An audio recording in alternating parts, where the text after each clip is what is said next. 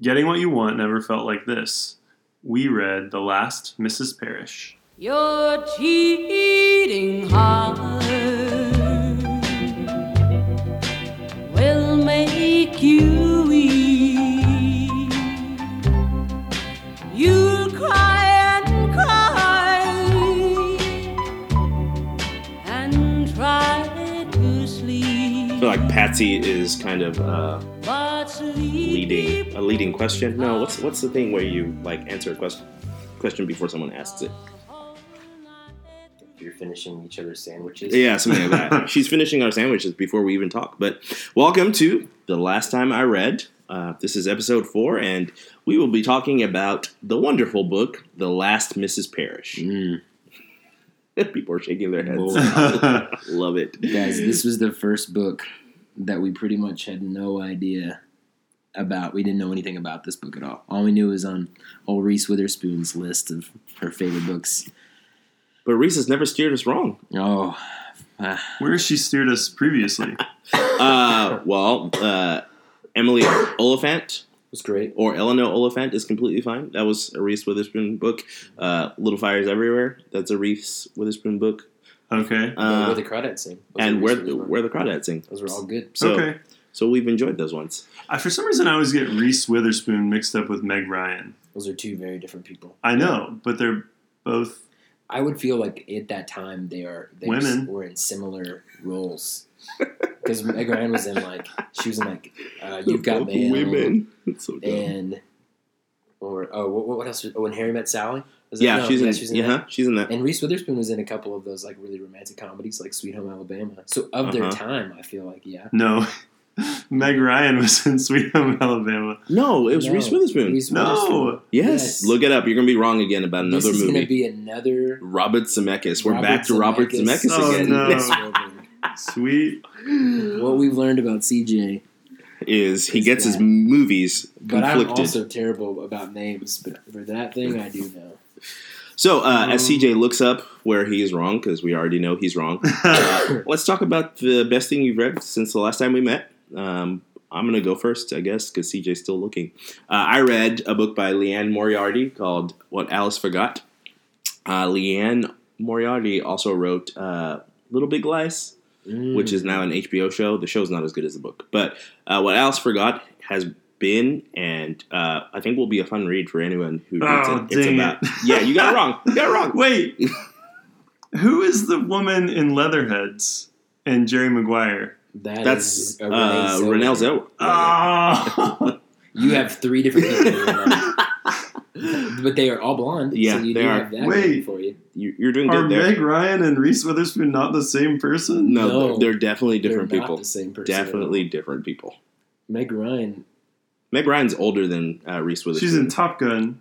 yes, so you know they kind their their careers kind of bridge because once one was ending, the other was like taking off. So anyway, uh, what Alice forgot uh, is about a woman that um, it opens with a woman that goes to the gym and she hits her head and she forgets ten years of her life. Oh, So the whole book is uh, all the people in her family, like they know her now, but she is basically stuck in 1998, and the book is based in 2008, and she's just trying to piece together the woman that she's become after missing 10 years of her life, and it's vastly, it's two like vastly different women, and it was. A, a really good, fascinating read. Uh, it's well written, um, and it's hard to guess what's going on. So it, it was fun. I recommend it. Uh, was she wondering where TRL was? She's actually wondering about the Lewinsky scandal Oh yeah. because she apparently thinks it like she doesn't know if Bill Clinton got impeached or Oh, anything like that. alert. Yeah. So I bet that was uh, and and one there's like one part in the book where she was she like has three kids but didn't realize she had three kids. Oh my gosh. Um, and one of them's talking about like uh, googling something, and she's like, "What is Giggle? Google?" Like she has no idea. She has no context for going on Google to find out things. So that's the best thing I've read since Chris.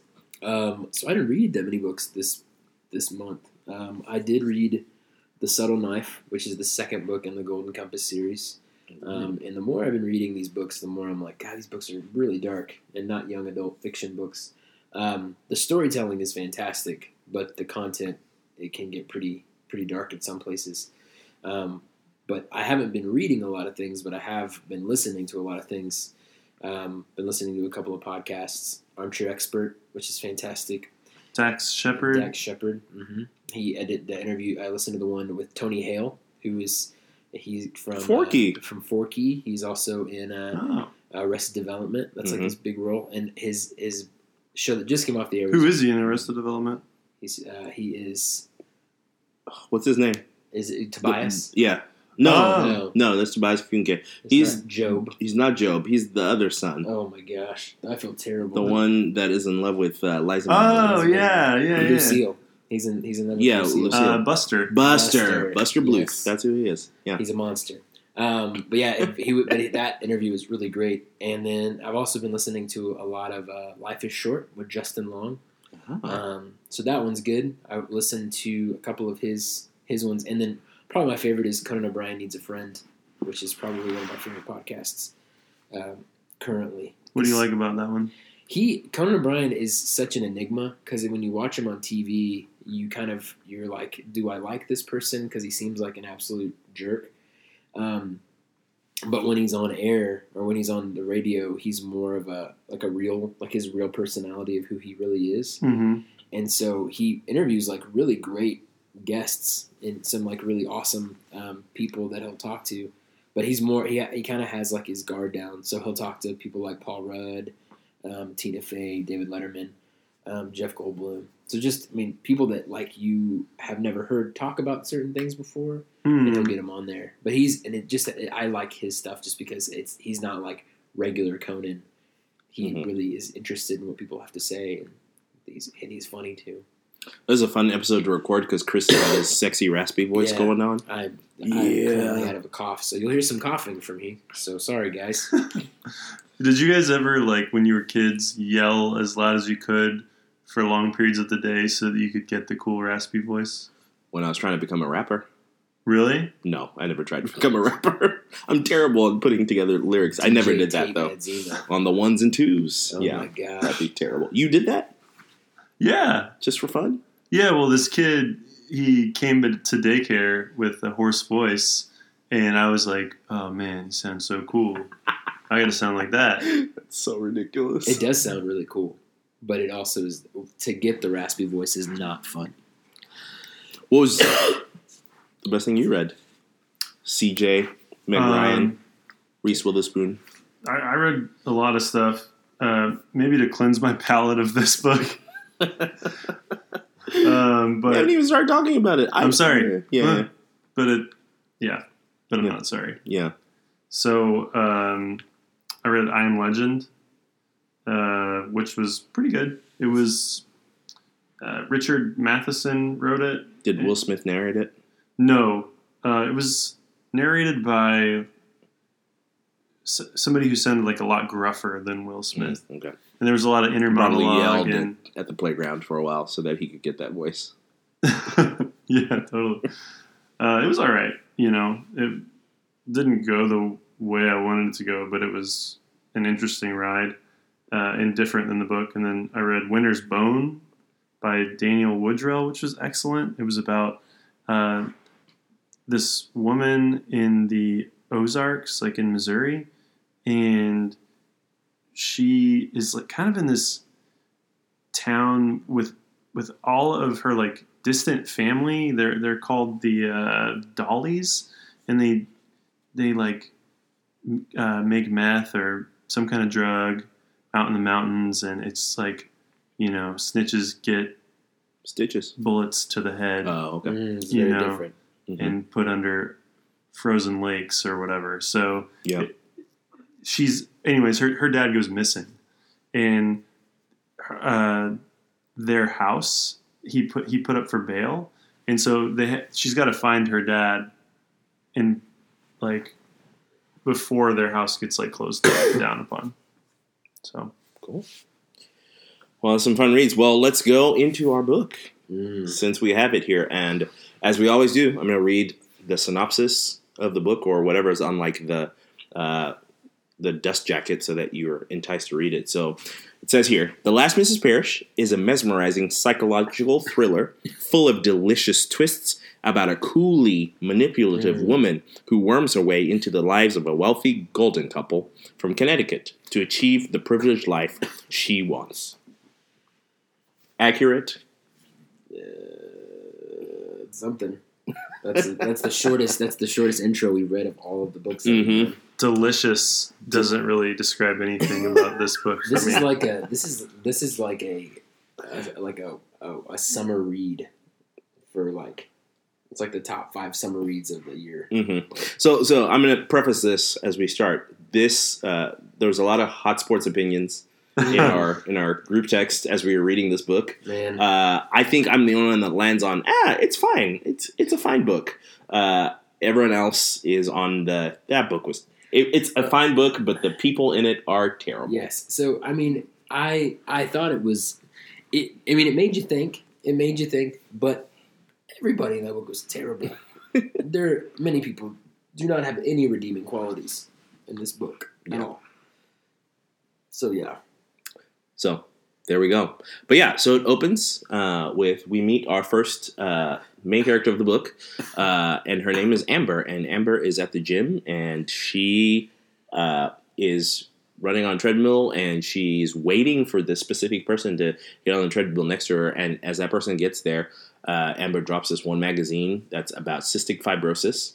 Um, and the lady that she was waiting for, her name is Daphne. Uh, and she notices this magazine and goes, "Wait, you know someone else with cystic fibrosis?" And Mhm. Amber uh, answers, "Yeah, my sister. She she died of cystic fibrosis." And Daphne is like shocked because her sister also died of cystic fibrosis. So from that first interaction, um, the the the the plan is is laid. The trap is laid. I guess. Set.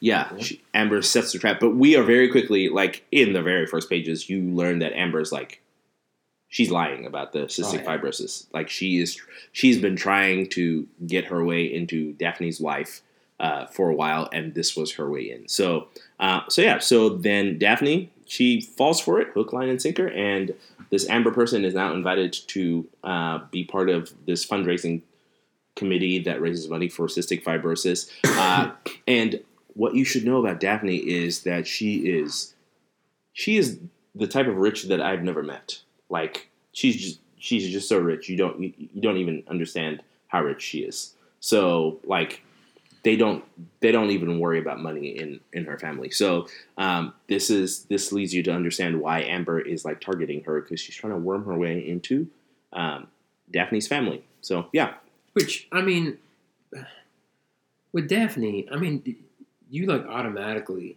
I mean, she's like automatically trustworthy. She's like, hey, you. Oh, this must be true. You wouldn't lie about something like this. Come and join me. Like there is no like, I've never met met you before in my life. Come on to this this like fundraiser thing that I have been working my whole life on, and you were you. I trust you completely. She's so desperate for somebody that has a shared experience yeah. uh, with because because her sister died from cystic fibrosis. She's just like anyone who shares this experience, I'm immediately makes- like yeah. letting my guard down with. Which makes sense as you kind of move for, like move in the book itself, where she's like, I need someone in my life that I can pour into, I guess. Yeah. but yeah, Yeah, so uh, it was very quick for us to realize that uh, Amber is what we would call cray cray. oh, she cray cray. She's so cray cray. There's there's enough gifts of her being cray cray in our uh, Oh group text, but by chapter seven, it was like, what is going on with this lady? But she was just she was doing the most to show how crazy she was. Like there was no one that Amber met throughout the book that she actually liked. She had this coworker that she worked with Yes. That was She so was nice the to her. Worst, always. She'd be like, "I love you. You're so great," and then behind her back, she's like, "You stupid bee," and I'm like, "You were you're a terrible person." oh, Yes. Oh my god! it's like she did not like anyone. no, Anyone. Basically, any like terrible thoughts that you have on your worst day, like multiply that by ten, and that's what Amber's thinking all the time.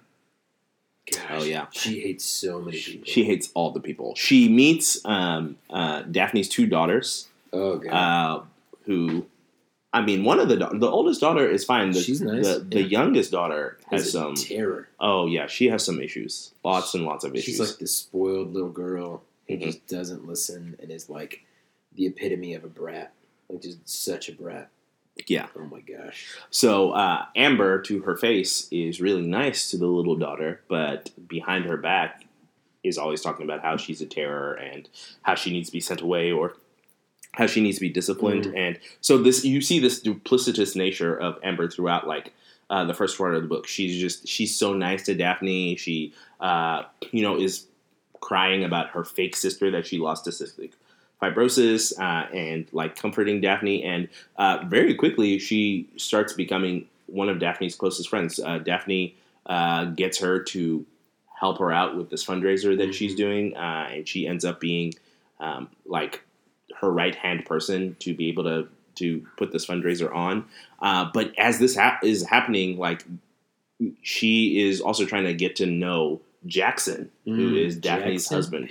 Jackson Parrish, yes, Hot of, stuff, Jackson Parrish. of, of the Connecticut Parrishes. Mm. So Jackson is where all the riches come from. He is super successful in his business. He owns like a building in Manhattan. Uh, you know, he flies all over the world, and they have this pristine house. And she's just she's just trying to meet him. And very quickly, you figure out that uh, I I think my first thought was I think she's trying to figure out how she can blackmail. Um, blackmail uh, Daphne so that she can secretly seduce the husband. Yeah, I feel like in the beginning of the book, and I don't know if that this is where y'all sat with this, but I felt like in the beginning of the book, it's like, what did they do to her that, like, I was like, maybe maybe this family did something to her or her family that makes her such a terrible person and wants to like ruin this family. Like the ultimate revenge story. Yes, and I was like, oh, maybe Amber is like, she's like something, somebody like just hurt her so badly. Mhm. She's gonna, she just wants to like, just ruin their family. And I was like, no, no, no, she's just awful. She just wants to, she's like to ruin people. Yeah, I, yeah, they don't really hide her character for very long in No. this book. You you Mhm. pretty quickly understand Yeah, that you're dealing with a snake in the grass, and gosh, yeah, she's there's just nothing. There's really nothing redeeming about No. this person except that she is good at faking being nice. Oh yeah, she is so. Yeah, she's so good. At, so one of the things that she does uh, is so she helps with a fundraiser, and then uh, she's had this job working with. Um, she's had this job working at like a re- real estate company, Oh, uh, yes. and after the fundraiser, she tells Daphne that she lost her job because her boss tried to sexually harass her, uh, and now and she's like crying, and she's like, "I can't, I don't have a job, I can't, I can't find a job." Um, he sexually harassed me, and Daphne offers to like go talk to him because the Parrishes they own that part of Connecticut. But Amber just plays it down and goes, "No, don't do that. He's gonna he's gonna deny it or whatever the case may be." because it's all a lie. Uh huh. Yeah, because she fabricated every single thing. So Mhm. Daphne uh, then realizes, you know what? My husband he owns this multi-million dollar company, so why don't I ask him to hire Amber at his business? Which is exactly what Amber was hoping for. I think. I think the book, whenever she gets offered the job, she's like, "That was much easier than I thought it would be." Like, so you're hearing her wheels turn. So then she gets hired. Um, for this company, and right away she's trying to figure out a way to get closer to Jackson. And he has the secretary that's an older lady, so she starts drugging the older lady. to make her forget things. Uh-huh. She starts moving things, and she's like, "Oh, you must have moved this. Like, oh, you put that there.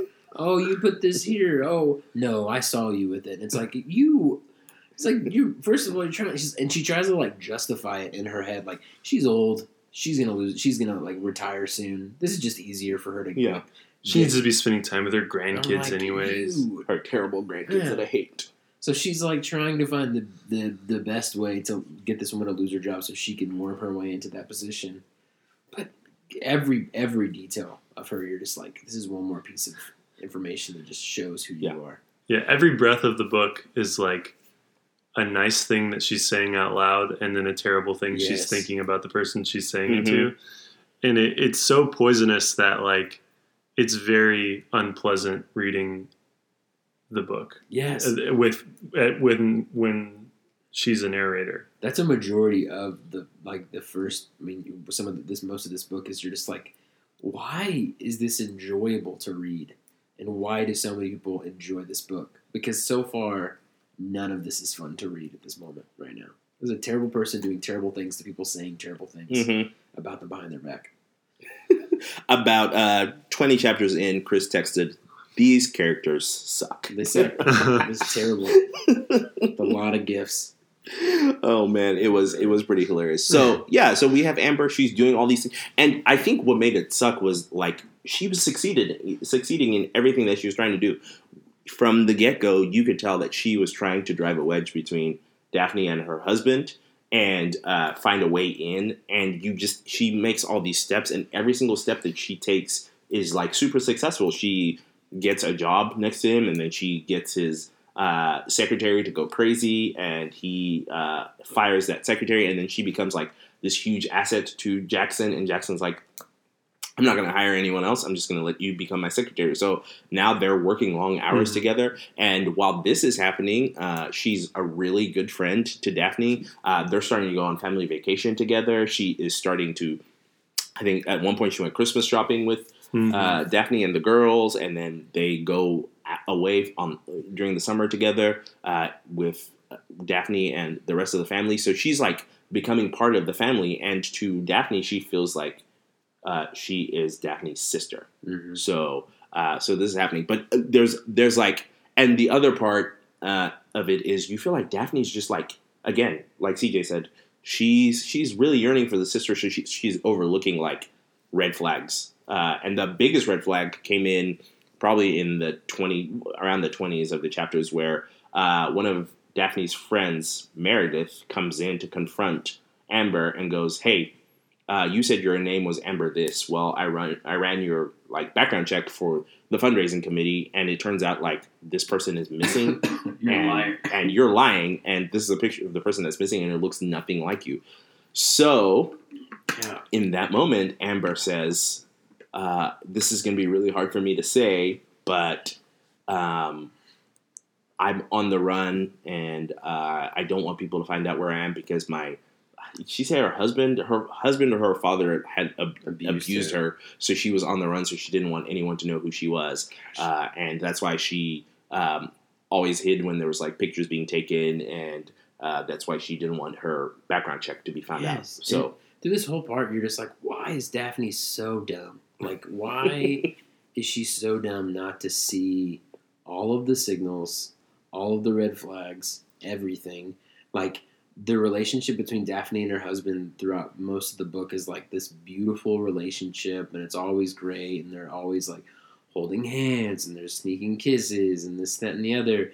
And then, and then Amber's just trying to do her best to like get time alone with them, which I think one of the biggest ones was like one of the the key points. Where, so Amber's just trying her best to just drive a wedge between the two of them, so she Mhm. can like. Sure, her. I mean, her. The key thing is she wants she wants them to divorce so that she can be the new Mrs. Parrish. Yeah. But the big one, I think, the part where I was like, man, why is she so dumb? Is like when when uh, he buys tickets to that the that like Broadway show oh yeah, uh huh. and sh- and and Amber's like, "Oh, I can. I'll go with with you. I'll totally Yeah. go with you." Yeah.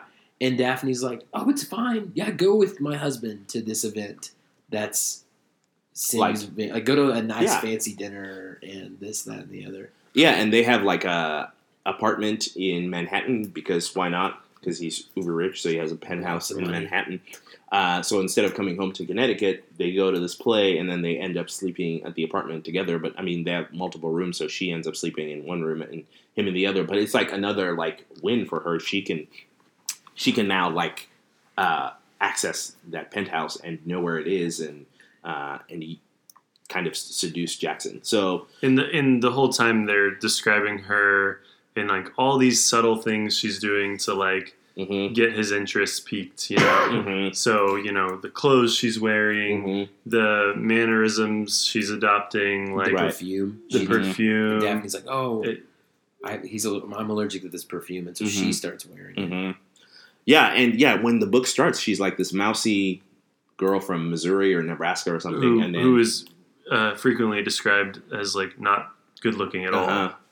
and then all of a sudden she like gets this job and is making six figures or whatever it is, and she's like she has a complete makeover and is attractive and is like flaunting whatever she has so that Jackson can kind of see her, uh, which was again part of her plot. And the you see the opposite with Daphne is like you know they met working out, and Daphne was always working out. She was always eating really really well. Uh, never touched a carb never touched her mouth. Um, their house was always pristine. Like one time, Amber or Daphne spilled like wine, and Daphne spends like 15 minutes cleaning it up so that it just looks in place. So uh, in Amber's Amber mind, she- comments, yeah, like yeah, she's like, you could have left it. Someone else could have fixed it, or like, you seem uptight about this, whatever it is. yeah, like oh, Daphne's crazy. Like, Yeah.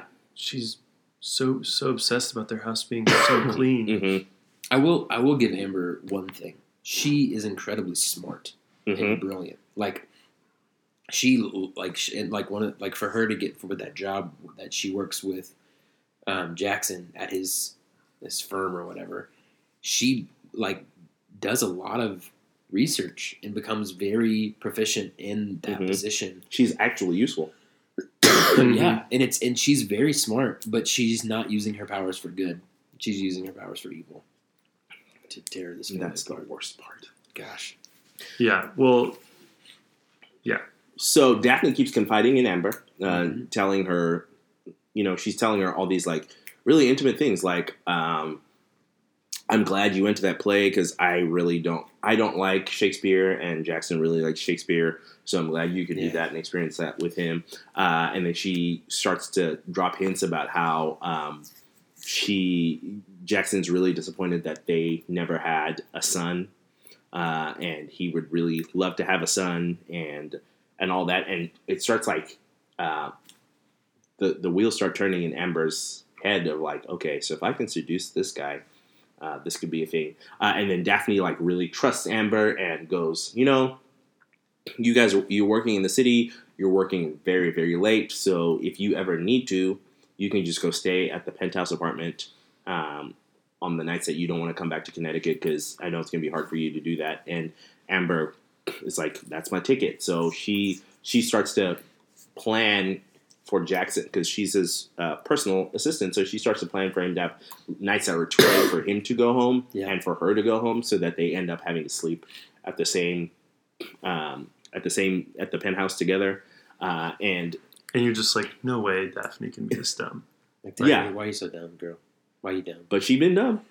She's like she's just Yeah. feeding her everything that she needs. It's like wear my clothes. Uh, you know, sleep at my penthouse. Go with my husband to his fancy Go dinners. on us on a boat vacation Yeah. where you can wear a swimsuit in front right. of my husband. I'm gonna, yeah, I'm gonna go lay down. while I don't even guys- like being on the boat. Yeah. Right. Yeah, she's telling her all these things that she doesn't like Gosh, about her life, which are like ammunition to this really smart girl Amber, who's like, "Oh, I'm gonna make those things like that I really love, so that Jackson can start to contrast like me and his wife."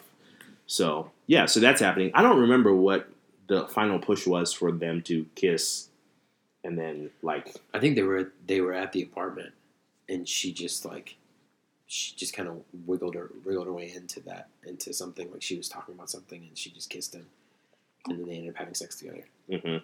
And Yeah, she had she had like she has so many little ways to like weasel her way into his graces. You know that it's like, you know, at that point it, they just started to like pile up into Mm-hmm. this giant mountain of reasons, and eventually he's just he Mhm. caves. yeah, he his resistance was no longer, you know, yeah. Anyway, so yeah. So then chapter 20 to 30 is a lot of sauce. Gosh, that was the worst. It's like, why did you spend ten chapters on just this, just relationship between Amber and Jackson? Of like, You're having sex, we get it. You are Right. having an affair. I don't need to know about it. Here? Yeah, are you it's- having an affair here? Oh, Sauce is the having an best way to put it. Yeah, super saucy. You're just like eye rolling at how much they're how many different ways that they're describing these two hooking up and like all the different scenarios and I mean it's not like super descriptive. Yes, I do appreciate that. That it's not like extremely descriptive. But it is all the time. Yes, and it, your brain is if, while you're reading this, it's it's constantly thinking about it. Like so, Yeah. I mean, I, I was skipping. I skipped so much of this.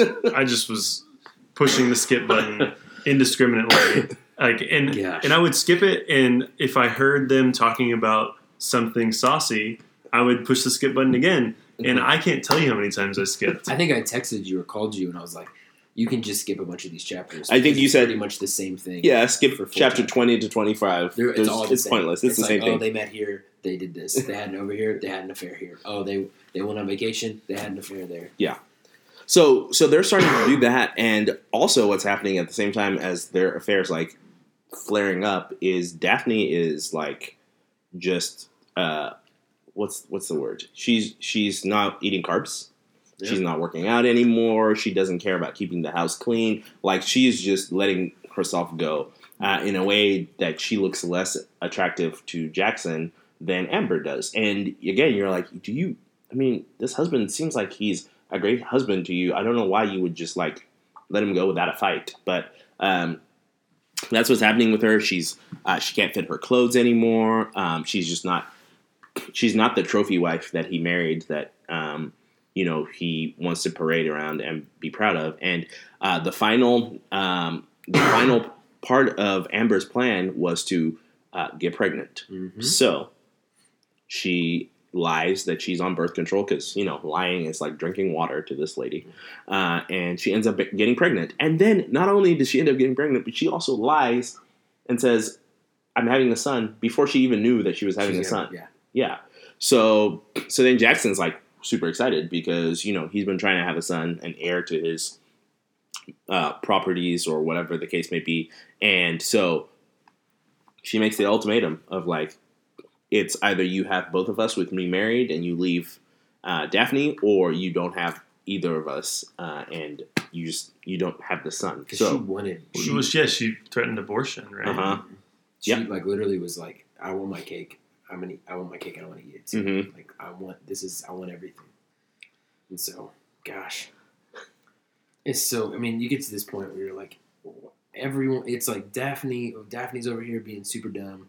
You got Amber over here, who's like the worst person ever. You got Jackson over here, who's like ruining his marriage. Mhm. And you're like, gosh, and expect. I mean, the big thing is like, and we talked about this. And my thing that I had about this book specifically, and we'll probably get into this, is like we as men have really awesome wives who are Mhm. like strong, Mhm. Absolutely. women, who are like just strong, strong women.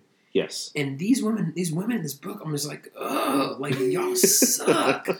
Like Make up your mind. Make a why are decision. y'all so? I'm so tired of books where they're like writing the woman is like this. I want. I, I, there's books out there. I mean, and I think that was what was so refreshing about where the crawdads sing Uh huh. because she was so smart. She was so independent. She was strong. She strong. was strong. Yeah. it was awesome. But these women are so stupid. It makes me so mad. They're so di- di- dis- divisive and ugh. Ugh. Yeah. Yes, I, re- Yeah. I remember a literal text from Chris saying, uh, I think this is why I hate this book the most. Uh, Yeah. Or this is the part of the book that I hate the most. I mean, at this point, I, I, I had called Chris because I wasn't sure if I could finish this book. You were like, I don't know if I can do this anymore. I, I it had put me in such a bad mental space. I I I hated this book, um, absolute with like a hundred percent passion. Um, but I mean, there there were so many things that made me hate it. There were uh, the voice actor or the the person that was reading the book. She sounded like a freaking robot. I had to put her. Oh on, my I had To, gosh. I had to put her on like the 1.25 speed on Audible. Oh so yeah, it sounded better because when it was not her, it was like, and Amber came into the room and and did this and that and other. I'm like, God. And so when it sped up, it was easier to, to Yeah. listen to. Y- you know it's bad when I put it on 1.5. I was I was listening on this book from like 1.5 Gosh. to 2 speed. I, I put it at 2 some of the time just because it was so hard to get through. And yeah, and Daphne, y- y- like Daphne, the person who's like like being offended, I guess, or Mhm. like the person who is struggling in this situation, who you're supposed to feel for, like I don't even really care about her because the to me the writing wasn't strong enough for me Mhm. to care. Yeah, and that's I think that's that was our biggest beef. I think me and CJ's biggest beef was the fact of like it took them ten. There were ten chapters of just like this relationship between Jackson of, of Amber ruining this marriage between Jackson and and uh, and Daphne, and it's like why why was this ten chapters like I, uh, it's like the same thing. Mm-hmm. We get it. and over and Yeah, over What's going again. on? Yeah. And I think I talked about like how the the dialogue between Daphne and her husband was so bad. Daphne Mhm. and Jackson. Mm-hmm. It was like, oh, it is just so cheesy. And uh, Because Jackson just like dotes on his wife. He's like buys her flowers and like takes her on these nice vacations, and like she's able to see. Um, Amber's able to see their bank account, and so he's able to see like all the things that he like buys for her. And he's like, Mhm. man, if you were my, if I was your wife, I would be over the moon for you with these things. Yeah. with these things. Yeah. Ugh. It's crazy. But yeah, so uh, then what happens is, you know, Daphne gets called in by Amber and Jackson, and Jackson says, I'm divorcing you. Uh, me and Amber have been having an affair. Uh, Daphne is distraught, at least in the description of the book, and she she's crying and um, and she she's like, "How could you do this, my best friend?" And Amber's like, "Oh, we aren't really friends. I just wanted your husband." Uh, and you're like, "How can how can this Amber person get e- get worse? She is the worst. I don't I don't understand." And Daphne, you're dumb. You should you should have you should have figured out this was coming. So uh, so yeah, that happens, and then we get to Remix. Oh, yeah, here we go. it goes Gone Girl on us, Man, right? part two. Yeah, it goes total Gone Girl on us. So now Ugh. we go to part Girl. two, and part two is all in Daphne's uh, perspective of what happened. And then immediately I remember listening to it and being like, oh, here it comes. yeah, we've been all, we've been juked. and a sigh of relief came out from all of us. We're like, oh, God. See, I was I was ahead at this point, and I CJ just kept complaining about uh, chapters twenty to thirty because the same thing was happening over and over again. Daphne, Yeah, I- Daphne I literally was wrote- dumb. Hashtag when you have to keep the reader intrigued by the promise of more titillating content because you can't carry the story with your own writing. Uh, it, it was kind of like a, like literally like getting your head above water. Uh-huh. Like you've been like waiting for. It's kind of like when you're watching like a scary movie and you're ready for daytime to show up. Uh-huh. Like, oh, guys, okay, okay, now we can. Okay, now we can get away from all this terrible Oh, affair man. and sex talk for ten chapters. Man.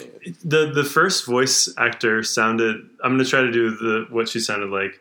Um, it was something like this, like Daphne. But it does. Never mind. This is terrible. that was really good. Did you you want to cut that in post?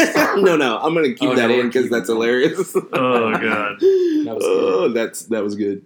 But yeah, so now we're in part two, and we start to learn about Daphne's life. So it starts by painting like a broad picture of you know how her and Jackson met and how um, they had really the perfect relationship in a sense. You know, her sister had died, and she was this like independent woman that was trying to work on this foundation to help people with cystic fibrosis. She wasn't interested in uh, dating someone, but Jackson showed up and he was rich and he was really interested in her. And um, like in the um, the crux of the whole thing was her dad got sick. I think I, did he have a heart attack? Something happened to him where he was in the hospital for a while, and uh, while they were dating, and Jackson like uh, swooped in and uh, Yeah. took care of her family because her parents owned uh, an inn in um, in New Hampshire, maybe Yeah, one of the one of the New England states.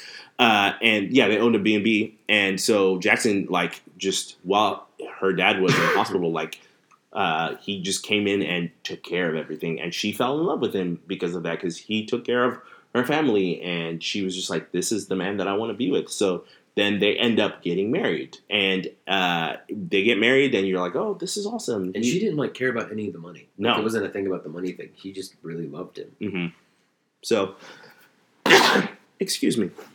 Uh, so yeah, so that happens, and then you start to see who Jackson really is. Mm. Uh, and I think the about facade of Jackson. oh yeah, about three chapters in Chris's text was oh I hate Jackson because Freaking Jackson Parrish. they get married and they they're talking about going on their honeymoon and she's thinking oh let's go to you know someplace that we haven't been to together he's like you know what? We're gonna go to bora bora because i, I want to go to bora bora. And she's like okay i guess we'll go to bora bora. Gosh. i was hoping we would do like something by ourselves where you know we'd figure out uh, we'd have a new experience together. And he's like no.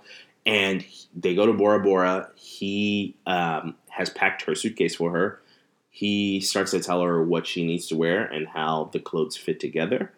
Uh, and uh, she's she's like, oh, thinking he's you know he's just being cute and joking, but romantic. he Yeah. turns into like this like domineering, crazy person Yeah. right right after they get married, like right away. Well, because like they get they're like on the plane and they're Mhm. like he's like oh here's and he like the first sign of his craziness is where he's like he's like oh it's beautiful here and she's like how do you know it's beautiful here Yeah. And then they get to the place and they're like oh we're gonna go to this restaurant that's that's amazing and it's so romantic. And she's like how do you know it's so romantic? It's like I you have been here before and Mhm. you've taken like I guess other conquests here. Ugh, Jackson. Yeah. worst. So, um, so as soon as they get home, it's not just that he wants to control what she wears; it's he wants to control what she eats, um, how what she reads, who she's friends with. Like every single thing about her life is now managed by Jackson to the point that she has to keep a food diary for Yes, him with a log of what she's eating and how much of it she's eating and how much working out she's doing. And when she doesn't do it right, he uses the most like abusive, demeaning terms to to talk to her, like, "Oh, you're a pig. Oh, oh, you're just you're just fat, aren't you?" Uh, those types of things. So uh, that's like in the early days of their marriage, and then he starts talking about how she needs to give him a son, and they have, you know, they're they're in a relationship, they're married, and all their sex that is described or the way that is described is it's so demeaning to who she is because he uh, at one point like pulls out a gun. yes Um, Well, well, so she like, as a normal human would do, starts to like refuse him on all of these different points, right. and it doesn't just stay like a verbal thing because he knows that that is not going to have any more power over her. So he starts, he escalates how he's going to get her to basically follow along, and and yeah, he he pulls out a gun. I, I think it's like while she's sleeping, Mm-hmm. and puts the gun in her mouth. Mm-hmm. And so she's like, she wakes up with this gun in her mouth, and he's like, "So are you basically ever gonna not listen to me again?" And she's like, "I'm always gonna listen to you." You know? Yeah. And then he, you know, he, she, they get pregnant. She has a daughter, and when she has her daughter, she's just like, I can't raise this daughter with this crazy mm-hmm. person as my husband. So she decides to, like, one day when he goes to work, to run away and go to her mother's B and B, and just leave him. And as she's driving, she's, you know, she's left. She's driving out of Connecticut. She gets pulled over by like a straight a state Well, trooper. she, she calls. So she Yeah. she calls um, Jackson because Jackson's been like calling her multiple times, and Jackson's like, "Don't do this. You're gonna regret it. Don't do this. Like you're making it. You're making an unwise decision." He's like, "I can't do this anymore." He's like, "He's like, if you do this, you will regret this." And then she starts getting text messages from Jackson that's like, that's like, "Don't like, please take, please don't, please don't hurt our baby. Please." Please take care of us. Like, don't don't do this. Don't do this. It's like, I, I like, please. I know that we need. We, we can fix this. Like, it's gonna be okay. And she's like, "What are you talking about?" Mhm. And then she gets pulled over. hmm And when she gets pulled over, the state trooper's like, "We we know you have a mental illness and you're trying to kidnap this child, and your husband has told us about this." And then she gets committed into this like the mental institu- institution. Uh, And her husband like, pays off all of the psychiatric experts so that they keep her there, and so she she literally can't get out. Uh, and he visits, and he's like, "So, are you ready to come back home?" And she's like, "I, you know, I never want to come back home with you." But he's like, "All right, well, you're never going to leave, and you're going to be stuck here forever, and you're never going to see our daughter again." Yeah. And so she thinks about it, and she's like, "Well, okay, I guess I'm going to have to live in this hell with you, hmm uh, rather than live in this hell here in a psychiatric ward." Yeah, when Yeah. I'm not crazy. Yeah. and it mixes into the first part because one of the things that Amber talks about is she's like, oh, there, she's been hearing rumors about how um, Daphne was committed. So Mhm. she's like, oh, like there's this like rumor that's going around about how Daphne was committed and all this other stuff. So it's like, so she's like, oh, she must be a little bit crazy. hmm And then you get to the second part and you're like, oh, okay, now this makes sense. Yeah. Now we understand what's going on. Yeah. Yeah. So then Daphne comes home and she's just like, I mean, she tries to fight. There's plenty of like times where she's trying to be resistant. Like she'll like there's a time they were going to a, to a cocktail party and she wore her own Oh yeah, like her own dress because she was trying to be defiant because she really liked what the dress looked like. And Jackson just looked at her and was like, okay. And then they went to like happy hour before the cocktail party, and he decided to spill his like red wine on this white dress that she was wearing. And he's like, oh well, we spilled wine. You can't you can't go to this party. Uh, it was a surprise party for one of her friends' husbands. You can't go to this party like this, so we're gonna have to go to uh, the penthouse, and then you're gonna have to get dressed. And then uh, when they got to the party, uh, Jackson immediately lies and goes, "Oh, she didn't want to come. Uh, uh, I had to force her to, to come here," which makes which drives this wedge between uh, Daphne and her friends. Even though he's like trying to, he's, he's playing this like perfect husband that's trying to help this wife, but driving all these wedges so that she has no one to turn to in all of her moments. So when Amber comes in, so this is all happening, and then when Amber comes in, uh, initially Daphne's like, "Oh, I finally found someone that I." It's like my sister. She has the same. She understands what was going on uh, with the death Yeah. of my sister. Uh, she's always there for me. She loves me. So she really, genuinely, at the beginning, thinks that Amber is like an ally. And now we see why she was so trustworthy in Mhm. the beginning. Yeah. because oh, she needed somebody. Yeah. And there's some times like in the beginning of the book where Jackson kind of responds a little coldly to Amber Mhm. being invited into their family vacations and and all of that sort of thing. So and you're kind of like, oh, weird, you know that seems like you know, Amber's going to have a lot of work to do to get into this family, but it's really because Jackson doesn't want Daphne to have any friends. Uh, he because he knows that if she has friends, then she might eventually have a way out of their life together. Mhm. Yeah, so so yeah, so that's happening. So the turn for Daphne comes uh, at the point where we all thought she was an idiot uh, because Meredith comes and says, "Hey, this person that's calling herself Amber is not the right. Is not she? She's lying to you." So um, in in front of Meredith, Daphne believes Amber's story of her running away from an abusive parent and uh, needing to start a new life. But behind her back, she decides to go to a private investigator to actually find out who this Amber person is. Yeah. Uh, and part and how she how it clicked was because Amber used the same like line about she was like you, I, I'm embarrassed to say this. Uh, blah blah blah, and that was the exact same line she used when she uh, said she lost her job. Mhm. Uh, and Daphne was like, "Huh, I, I feel like you're lying to me. So she goes to this uh, investigator and finds out from the investigator all these things about Amber, uh, which are not great. Um, that Amber had tried to worm her way into a relationship in Missouri uh, with this one guy, and then um, you know tried to dis- ended up almost destroying that family, getting that guy sent to jail uh, by lying about the fact that he had her uh, like that. he had raped her, uh, and then uh, and then she ran away from that. So so Daphne realizes Amber's been lying to her this whole time. She doesn't have a sister that Yeah. died of cystic fibrosis. She uh, is just trying to gold dig her way into this life. So uh, immediately in Daphne's mind, she's like, "I have found my Patsy. I have Mhm. found the person that I can push towards my husband, so that my husband will get me out of this hell of a marriage that I'm in." So yeah, so at that point, the wheels are now in motion, and then you start to see the interplay of like whenever she let Amber stay at the penthouse, or when she let her go to that place, she was trying to work it so that Amber would be pushed closer to Jackson because she knew that that's what uh, Amber was trying to do. So you're like, oh, you weren't as dumb as we thought you Yeah, were. You yeah. were actually you weren't the perfect idiot. Uh-huh. You were really smart. Yeah. And she on purpose starts to eat, you know, uh, food that will have her gain weight, and she starts to dress wrongly so that Jackson would uh, be less attracted to her Mhm. and more attracted to Amber. And this this continues because she's going. I need, I need, I need this to happen. I need this relationship to happen. And when she starts, suspects that the relationship is happening, she drops the final like juicy beat, uh, uh, juicy bit of gossip, which is Jackson really wants a son and just hopes Amber tries to get pregnant. So yeah. man.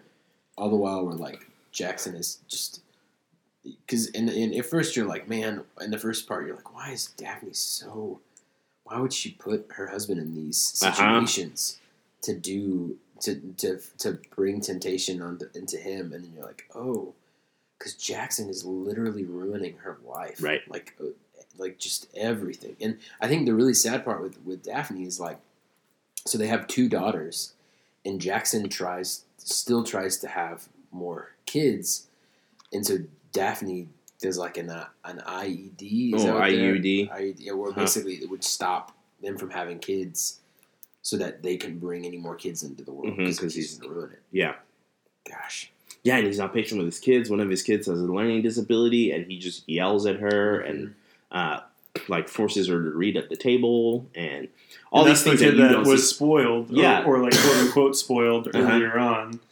You realize it's she might have some issues. It's not that she's just spoiled, but when you're reading in Amber's perspective, you don't see all these things that happen. Yeah. between Yeah, you don't see that she's just acting out. yeah you just think she's acting out so so then um so that happens and she gets what she wants uh jackson asks asks for a divorce uh and then we get to section three of the book which is the last few chapters where um uh, they get divorced and after they get divorced uh, a few months later after the baby is born um amber comes or not amber daphne comes uh to see jackson Mm. and gives jackson uh the file on who amber really is That was like the best part of the book. Yeah. Like this big juicy detail. hmm Yeah, and- but at this point, like, have have we been listening to uh, Jackson and Amber again? Like, are we in their life again? Yeah, because we, I think we get back there because the last thing that Amber asks for is for it's either me or her. Okay. It's either it's either me and the baby or uh, you not having your son. So so now we're back with Amber and Jackson, and they go to like Bora Bora again, yes, right? yeah, yes. he they takes get her on, like, married. the same uh-huh, honeymoon. uh-huh. They go to Bora Um, Bora, And then she starts to get all the monster side of Jackson Uh-huh. too, right? and, And, she's just like, I don't, I'm not, and she's No. trying to be herself and be like, no, I'm not gonna she- you know, she's like, "No, I'm the monster. You Right. don't understand." And he's like, "Nah, honey." I'm, I'm the, I'm the monster. I'm- I'm, Yeah. the, I'm the captain. I'm, I'm, and so he wakes I'm her up with a captain. gun in her mouth. Mhm. Yes. Yeah, he does the exact same thing. I'm You're the like, what is captain. going on? And after, yeah, and he's doing that, and then he has further ammunition because so uh, Daphne comes in and she shows the file to Jackson and says, uh, "I'm gonna I'm gonna release this to the public unless you give me full custody of our kids." Gosh. Uh, and or she comes in and she's like, "I want full custody," and he's like, "I'm not gonna give you full custody." And then she like is like, "I have this file on your new wife. You're gonna give me full custody." So he sees the file and he's like backed into this corner where he's like, You "I know, can't do anything." Yeah, his his family name means everything to him. Mhm. He's super snooty. He, like, Right. When him and Daphne were married, he would like at first, you know, he seemed like this really sweet guy with her parents, but then like what while they're married, one of the like terrible things that he says, just you know, on top of all the other terrible things he does, is like some really awful things about her parents being like. It- It's like some really bougie stuff that he Mhm. says. Yeah, which is he's he's just the, he's the worst. Yes, definitely yeah. the worst. There's not an area of him that is, That's like is- redeemable, Yeah, redeeming and quality. I feel like because in the beginning when when Jackson asks to marry um, Daphne, the dad's like, I don't think it's a good idea. Uh-huh. Like, I think it's a terrible idea. I don't like this. There's something about him I don't like. And she's like, Nah, I don't care. I'm gonna marry him. fine. Yeah, and then her dad ends up dying without ever like telling her Oh what she thought. Uh, but yeah, so then Daphne gets full custody of the kids, so she's like, okay, I'm done with this East Coast life with this crazy person.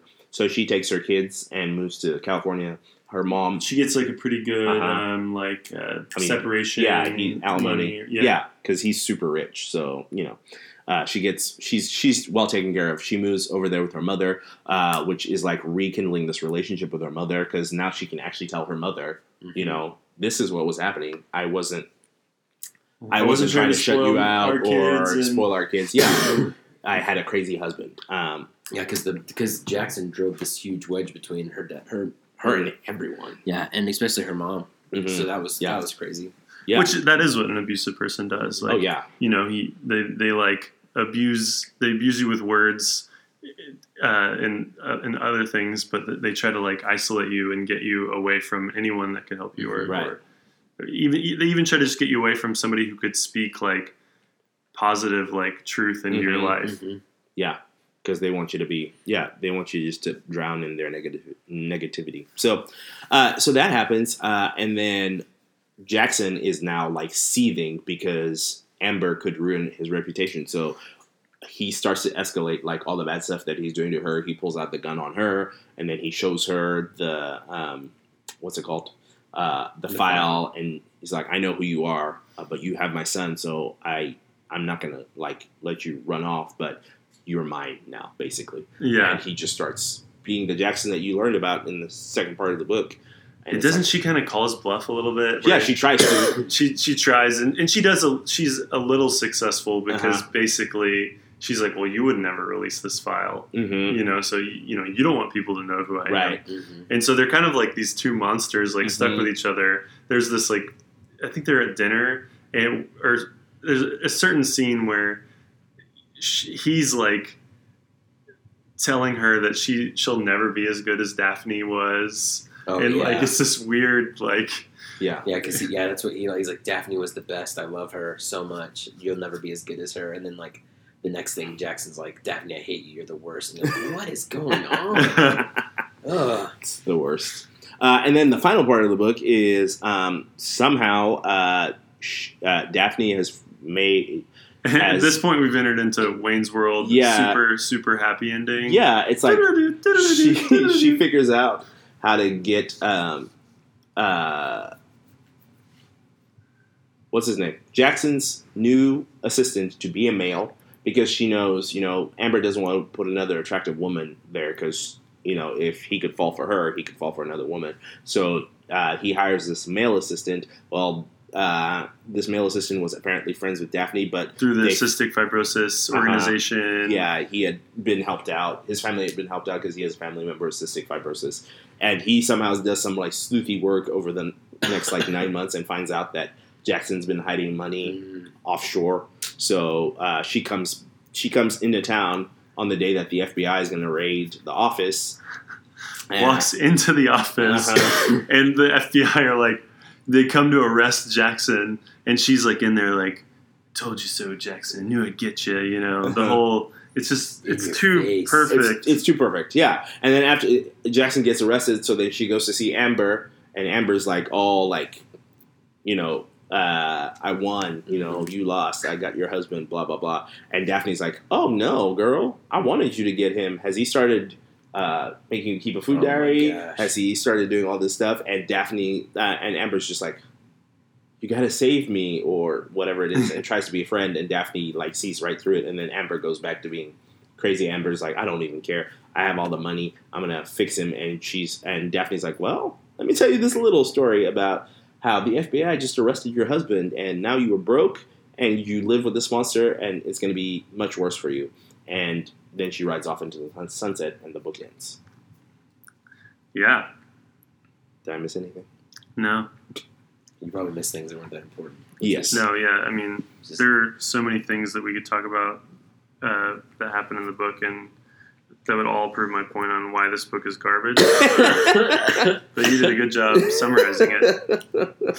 it's it's really hard because we've read three really good books, and then we get to this one, and you're like, oh man, this is just the worst. It feels like the book that you would get at like the two dollar bin at Walmart. Yes. Like if you were on a long road trip and you're like, I just want to fill my mind with garbage. I mean, literally, Uh-huh. the the cover of it is like a woman sitting by the water with like her legs out and like a sun hat and umbrella, and like that is the cover of the book, and you're like, what is this? Yeah, you're right. I hate women sitting with sun hats and umbrellas. It's just, I mean, No, it could have been like it could have been worse. It could have been one of those books with like the dude with his shirt off, like holding the woman in the small of her back, you know, and like you open the book to the back cover and it's like the lady with like six dogs like in Oh her picture, gosh. you know. Could have been one of those books. I just I was you know I was in with this book. You know I was trying to pull you guys along for most of the book when I got to part two, and I was like, oh, this is great. And then she ended it the way that she ended it. I'm like, what? What is even going on? Uh, how, is this even possible? Daphne has not been this smart for ten years, and then now all of a sudden she can figure out how to involve the FBI. Why didn't she do that ten years ago? Like, what took you so long Yeah. to be this mastermind that you all of a sudden became uh, with all this bravery? But anyway, that's that's where we are. So we're gonna do some quick hits. Uh, oh man, do we got some quick? hits. oh, do we got some quick hits? Uh, favorite character. Do you have a favorite character? Yeah, her friend, the one who like spilled the beans on Amber. Meredith. Meredith was the best character in the book. She was the only sane one. Yeah, she wasn't like a good person. She was like a snooty rich woman, but she like did one of the only reasonable things. She was the catalyst that like got Amber to realize, or got Daphne to realize, oh, Amber's this person. hmm So I Meredith is, and Meredith is barely in the book. Yeah. That's why I like her the most because we barely know that much about her. yeah, She's probably cheating on her husband too. Probably. She Uh, she was a horse breeder. Mhm. Who's your favorite character, CJ? I like Daphne's dad because Mm. he also wasn't in the book very much, so I can't really hate him. Uh, but one of the things I liked about him was uh, he was like, "Wait, you guys have only known each other for like two weeks. Why are you getting married?" Mhm. ding ding ding ding ding. Yeah, Probably a, yeah, a good Yeah. clue. Uh, yeah, I went with Daphne because it's not possible to like anyone else in this book. It's almost impossible to like her too. Mhm. Um, she's just like she she ends up it ends up good for her. You know, she moves out of an abusive relationship, but a lot of that stuff was brought on by herself with not like not using wisdom in getting into this marriage with this guy. So um, she would be my she would be the only person in the book that I'm like, as a main character, I can I can vibe with you just a little bit. yeah. My my theory for dating uh, is that it's all to figure out if the person's crazy or not. And she did not do that No, well. she did not do that well. No. which is like why like people when they get married after like a really short period of time i'm always like man i hope you have community to vet that Yeah, because if you don't, it's it's tough. It's tough. yeah It's like the crazy shows up and you're like, yeah, yeah, maybe a little bit more time could have helped you with that. Uh, trash person of the book. So I want to say, I, I want to let y'all know this. In about chapter two of the book, CJ sent a voice note that said, "If we don't all have Amber as our trash person of the book, I don't know what's wrong with us." Is that still true? Absolutely she hates avocados Oh yes. that was We like the first about that. thing We forgot about the avocados. Oh my How gosh, I we forgot about about, the avocados? yeah she like asks for some recipe from like a, a guacamole recipe from daphne's uh, housemaid or something like that and the, the woman gives it to her in a very sweet manner and she's like not that i'll ever use this i hate avocados Oh my and god. that's when i knew I'd found my nemesis, Yeah. my book nemesis. Okay, so yours is Daphne. Or no, uh, yours is Amber. Is yours I, mean, Amber? I equally hated Jackson and Amber. They're both two very terrible people. yeah that's They that's found true themselves in love. yeah it was Two Two perfect. mon- monsters. Two monsters found each other. yeah, both of them are my trash people. Yeah, I'm just going to go with Jackson because he's the absolute worst character of all time in any book ever written, in my mind. He's pretty awful. He's, he's I mean, it's to be so rich and so, like, I mean, being rich is one thing. Being rich and then being the person that you are that uses your power in so many evil ways. Like, I think the core, f- the, the, like, the top for me was when he got Daphne committed and paid off the doctors to not let her out. I'm like, that is, like, that is the worst You're terrible. use of your power. Um, so he's my guy. Uh, what was your biggest surprise of the book? Um, I don't know. I mean, the. I mean, I guess you could say that the whole Daphne stuff was pretty surprising because the, I feel like the author did do a really great job of portraying Jackson as this very nice guy. Yeah. and then Amber did a really good job of like getting into it, but I think that's gonna be my biggest thing. Biggest surprise was how terrible Jackson was in the second half of the book. It, it was surprising, but I did call it like really early on. Yeah, It was like chapter 23 or Yeah. whatever. And this is, by the way, I call books erroneously. The lot. time. Yeah. yeah. In our first book that we read together, that is not on the podcast, I called just about everything wrong. I had about Oh, 30 so theories great. that were wrong. Oh, so But this time on this book, I called it like right away. well done. So you're that welcome. book he's referring to is the last time I lied Uh, which is what by this Riley Sager. Riley Sager, who is a A man. man. yeah. Um, my my biggest surprise was the fact that Amber was actually pregnant with a boy. Yeah, that's true. Like she had lied about every single thing, and I I was sure that like because she photoshopped like the sonogram and said, "Oh, look, we're having a boy. So I I assumed like she would get married to him and then be like, surprise, it's actually a girl, and then that would be like another added like crazy part of their uh, relationship. Yeah. But she actually had a boy. Yeah. Did you say you're? No. Oh, you were surprised that you got it right. Oh no, I just wanted to brag. My biggest surprise was how much better the voice actor was Yes. when Daphne started telling us her story. It was so much better. I mean, she like I, maybe they did it on purpose. Like they wanted Amber to sound like a robot, and then they wanted Daphne to sound like the More most human. yeah. human person ever. But and I think don't they? Doesn't Daphne? She takes some psychology classes, and then she diagnoses Mhm. Jackson As and sociopath. Amber. Mhm. Yeah. So Yeah, she because he wants her to take. What does he want her to take? Yeah, that's another thing that he's controlling. He's wanting her to like further her education and take like some art classes Yeah. At the community college. And not only is he doing that, he's like tracking her and figuring out where she is all the time. So instead of that, she takes like psychology class, classes with cash under the table just to figure out like what a psych- sociopath does. So my name's Amber. I love Jackson Parrish, Oh my and goodness. I hate avocados. is that how she speaks? That's terrible. That was another really bad rendition. Uh, what's one thing that you would have done differently? The book be shorter and not so long. It was so like there it, that whole ten chapters of them with that affair was just so incredibly too long. They could have cut a lot of that out. it was too long. Yeah, yeah. I would have had like an auto skip function oh, Gosh. with the audiobook. Like a Netflix skip intro. and then I so you just push play, and then it skips to the end of the book, and then it ends, and then I never have to hear any of it. That would have been what I would have changed. This is why I love reading the book, so I can just skip that stuff and get to where I am. I think for me, the one thing that I would have done differently, uh, she, you know, the Wayne's World ending, like you said, the whole FBI thing was so unnecessary. Mhm. Like you made this woman that was never uh, could never figure out even uh, how to make her husband budge an inch to be the superwoman that's like, oh, I'm going to figure out that he's stealing money and hiding it on an offshore account. I'm like, I don't know why didn't she do that years and years before? Like, if she could figure out how to do that now, she should have had a way to figure out how to do that earlier. Well, and we'd already gone back into the perspective of Amber and Jackson. We, it, the author of the book could have told us that piece of the story by the FBI showing up to Jackson Parrish's house. Right. And Amber and Jackson are, you know, like maybe she's got a gun in his mouth, you know, Mhm. and he's got a gun in her mouth. And Yeah. they're just doing the whole monster thing. And then the FBI come in and they're like, oh, sorry, you know, Sorry, you monsters, guys. Sorry. Yeah, Sorry, monsters, we gotta take you take you away. But yeah, I didn't like that.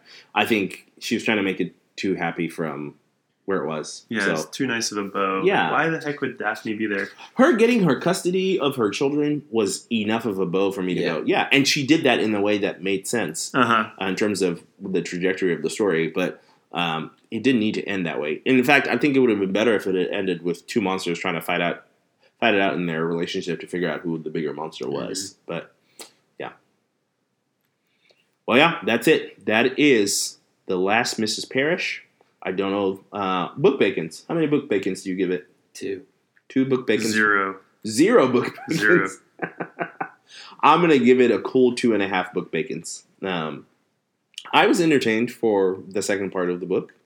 Uh, it kept it kept my my you know interest, but yeah, I think there's just there's too many things that could have been better. I read Uh. three fantastic books right after this, and just like how good they were really like put in perspective how bad this book was. yeah. Oh man. It- I mean, I'm reading Count of Monte Cristo right now. That is like probably It's- the best book ever written.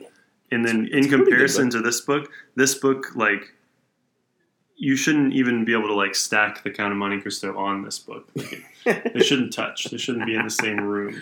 Oh, it's so funny. But yeah, that's how we feel about the last Mrs. Parrish. So we don't recommend that you read it unless you are going on a 13 hour road trip and you have nothing else to look at except for words. Uh, but uh, thanks, Reese. I don't know that we're going to use your um, metric again, but hey, it was a good job. So for next time, actually, for next time, we are, like I said last time, we are going to do our top fives of the year. Uh, and that's gonna be that's gonna be a thing. The next episode that we record will be our top five books of the year, and we'll talk about them and laugh at each other for the selections that we've made. Mm. Uh, and after that, we will be reading uh, "The Water Dancer" by Ta-Nehisi Coates. So um, if you want to read along with us, get "The Water Dancer" by Ta-Nehisi Coates. It will be awesome. And uh, you know, we would love to get your recommendations of what books we should read next and record podcasts over. Uh, if you want to leave us a voice message at anchor.fm backslash the last time I read, we will listen to those. You can get us on all of our personal um, Twitters and Instagrams. Uh, if you know us, that should be great. Yeah, we should probably make an Instagram. Yeah, we've talked about that. I mean, It's gonna it's gonna happen. we have some. We've got worldwide worldwide uh, fame, guys. Yeah, we do. You know, Ecuador, Australia. So whoever is listening in those areas, Thanks, thanks for thanks listening. for listening, guys. and Audible, please. Love a Like- sponsor. Yeah, like Shout out all the time. CJ says every time. Sponsor Yeah. us. Sorry, I forgot this time. Please still sponsor us. yeah. So yeah, if you want to get at us, again, anchor.fm backslash the last time I read, you can leave us a comment or a voice note and we will be glad to take your recommendations on what to read next. But this has been the last time I read. We'll catch you next time. See ya. Bye. Your cheek